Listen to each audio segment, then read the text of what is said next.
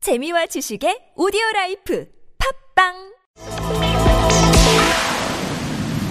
네. 이 국회 국방위원회 더불어민주당 간사를 맡고 있죠. 이철희 의원 연결합니다. 여보세요. 네, 안녕하십니까. 음. 네네. 오늘 정신 없으셨죠? 네, 계속 그랬습니다. 무슨 일이 있었던 건지 한번 좀 정리 좀 부탁드릴게요. 음, 저희가 10시에 국감을 시작하잖아요. 예, 예. 저희가 오늘은 합참의 국감이, 국방위 국감이 예정돼 있었는데요. 네. 10시에 뭐 새누리당이 지금 거부를 하고 있기 때문에 네. 안 들어올 거라고 짐작하고 가서 음흠. 그래도 대기하면 네. 혹시나 하는 마음으로 대기하자 이렇게 가 있었는데 네. 음.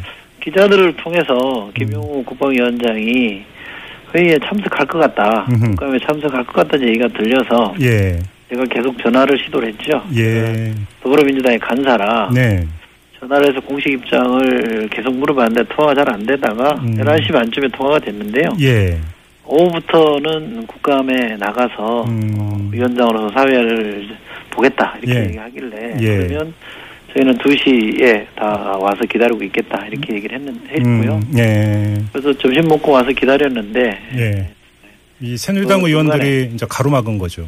그렇죠. 그래서 2시에도 예. 위원장을 뵙지는 못했습니다. 예, 언론은 이제 감금이라고는 표현까지 등장을 했는데 그러면 네. 김영호 위원장이 같은 당 의원들에 의해서 가로막힌 다음에 네. 우리 이철희 의원이나 다른 의원들하고 혹시 통화가 있었습니까?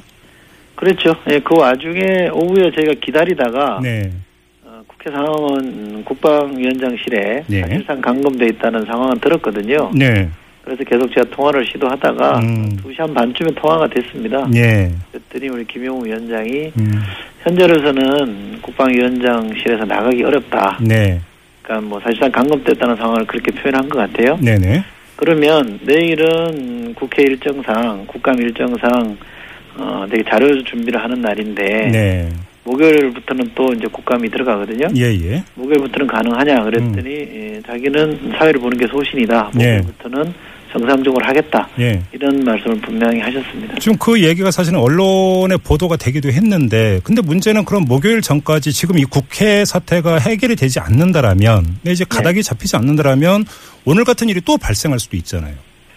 그럴 가능성이 있습니다. 그런데 예. 지금 국감은 이른바 이제 피감 기관에 가서 하는 국감이거든요. 그렇죠. 어제 예, 예. 저희는 이제 국방부 가서 음. 하려고 했고요. 네. 못했습니다만 예. 오늘 합참 가서 하려고 했습니다. 못했고요. 네. 목요일 날은 음, 방위사업청 국감인데요. 어허. 국회에서 합니다. 예. 그러니까 국회는 위원장실 바로 옆에 회의장이 아. 있거든요. 장소의 그러면 특수성이 좀 있겠네요. 네. 네. 여기는 지금 국회법에 보면 165조, 166조에 보면 음. 어, 위원이 네. 또는 위원장이 회의장에 들어가는 걸 방해하는 경우는 음. 처벌하도록 해놨어요. 아, 그런가요? 예. 두 가지 경우가 있으면 5년 처벌하는 경우도 있고 7년 이하 징역도 있고요. 5년 이하 징역도 있기 예, 때문에 예. 지금 저희가 이 합참에 가설 했을 때는 국회 국방위원장이 너무 멀리 떨어져 있어서 음. 국회법에 회의장 또는 그 부근이라고 돼 있는 표현에 부합하지 않지만 예. 목요일 날 상황은 완전히 다르거든요. 아, 붙어 있는 그렇네요. 상황이기 예. 때문에 예, 예, 예. 새누리당이 사회를 보겠다고 하는 김영우 음. 위원장을 물리적으로 막을 수는 없을 겁니다. 아, 그럼 또 법적인 문제, 장소의 특성이 있겠네요. 목요일날 좀 네. 주목해서 봐야 될 것 같은데.